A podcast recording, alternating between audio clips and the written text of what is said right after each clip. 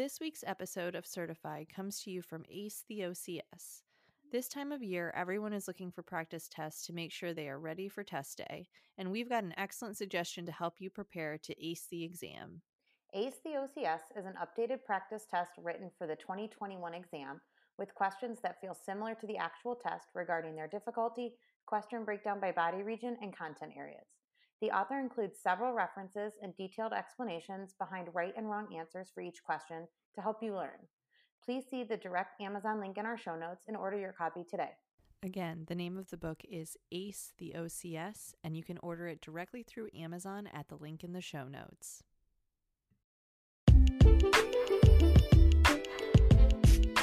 This is Certified, the OCS Prep Podcast. I'm Alexis.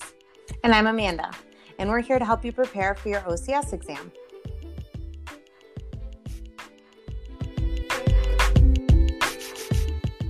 Hi, everyone. Today we're going to go over um, a topic that we haven't touched yet um, visceral referral patterns.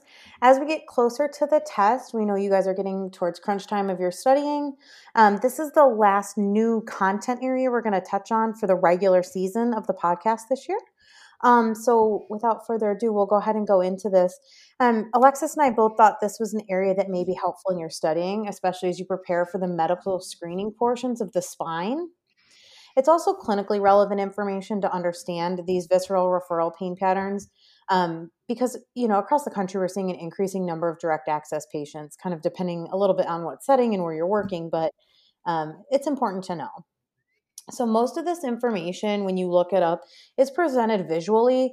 So I would definitely recommend utilizing some kind of visual aid or visual resource to study this information. I think it helps to see it more as a map. However, I know a lot of you like to study on the go, and that's not always easiest. So I'm also going to provide it to you in a podcast episode so that you have an audio, audio resource just to hear it again. I think repetition of this information is helpful, more or less. This is kind of memorization part of studying for this test. So um, just so you have it in another way to help your studying. You're going to see some overlap if you look at different resources. Um, just know that that does exist. I've tried really hard to summarize a few different um, well known resources um, and reliable resources here to kind of give you the best overall summary. So, basically, what we're going to do is go through a few different systems and I'm going to outline kind of where you're going to see the pain patterns for these. So, the first one, and perhaps one of the most important ones, is the heart or the cardiac system. Pain for this system is going to refer over the left anterior chest wall and down the anterior medial aspect of the left arm into the little finger. And posterior, posteriorly, the pain is also going to be present midline near the cervicothoracic junction. The next one is the pulmonary system. This is going to include the lungs and the diaphragm. Pain may be located anteriorly and posteriorly over the throat and the cervical, cervical spine, and it's going to radiate to the left upper trap and into the lateral aspect of the left shoulder.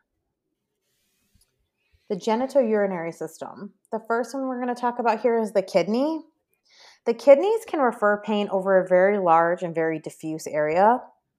The pain can be located around the circumference of the waist, extending distally to the area near the greater trochanters, traveling along the groin and to the proximal medial thigh bilaterally. Along the posterior aspect, the pain will also extend distally to the lateral thigh, over the middle of the buttock towards the lateral leg. However, it's going to spare the medial buttock and the posterior thigh. The bladder. The bladder is going to refer a small area of pain posteriorly over the gluteal cleft and then distally a slightly larger area of possible pain over the posterior medial thigh near the distal portion of the buttocks. Anteriorly for the bladder, pain could occur midline, just distal to the umbilicus, and then slightly more distal along the midline, closer to the level of the AIIS. So you're going to see anteriorly for the bladder, you're going to see two potentially separated areas of pain. It's not necessarily an area of continuous pain. For the ovaries, the ovaries can refer to small areas of pain just lateral to the umbilicus, so just slightly offset from midline. The next organ group we're going to talk about is the liver and the gallbladder. So some areas for this are just the gallbladder, and some areas will be the kind of the liver and the gallbladder. So the liver and the gallbladder together are going to refer pain to the right side of the neck to the lateral aspect of the right shoulder. that pain is, can also travel posteriorly to the middle of the right scapula.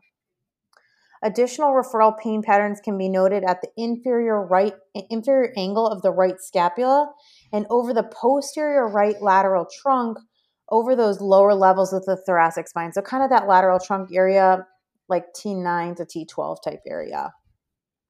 The gallbladder itself can refer pain to the right upper quadrant. It's important to note that that's um, typically after eating. The stomach. Pain referred from the stomach will occur anteriorly along the midline, just distal to the sternum, medially from the right upper quadrant.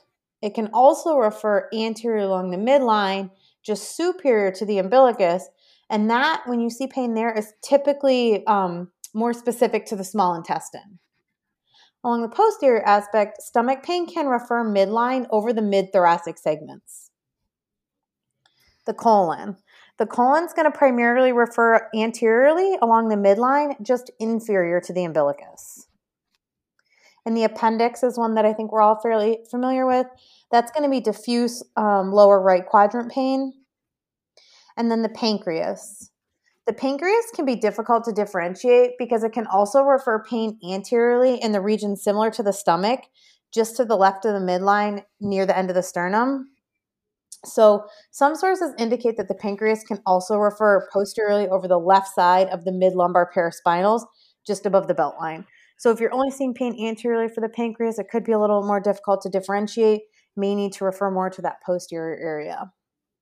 So, kind of in summary, I think the major ones to know are the cardiac and the heart over the left anterior chest wall and down the arm, definitely know that your kidneys can refer, you know, down to the lateral thigh and they're a large diffuse area. I think an area to really review in terms of a visual aid for this is kind of that anterior aspect that, you know, maybe the umbilicus down to the groin. There's several different areas that kind of refer right along the midline or just off midline there. Um, but hopefully having it um, verbally as well as looking at your visual resources will help with this. Alexis, do you have any other major ones you wanted to add in there? Anything to add on visceral referral pain? No, I think this was a great review. And I think it's also just good from a clinical perspective to keep in mind, um, you know, if you're not able to reproduce your patient's pain or, you know, if you've been treating them and they're not improving, this is a big part of direct access and making sure that we understand when we need to be screening for these things and referring them appropriately. So, hopefully, this is a really good reference episode for you, not only in studying, but also for your clinical practice. Yeah, and uh, kind of along what Alexis just said, I think one thing I will reemphasize is this is pieces and parts of information. Certainly, it can't be your whole clinical exam. And when you're studying for your test, keep in mind on your test, they're not going to give you one tidbit of information. You know, they're not going to pull out one of these tiny little parts. They're going to give you other pointers within the cases and stuff to help you help guide you towards the fact that it may be a visceral referral pain pattern if you understand where the pain pattern is. They're going to give you other signs and symptoms.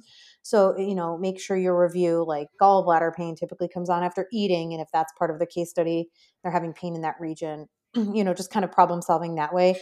Don't hang up on just one piece of these tidbits of information.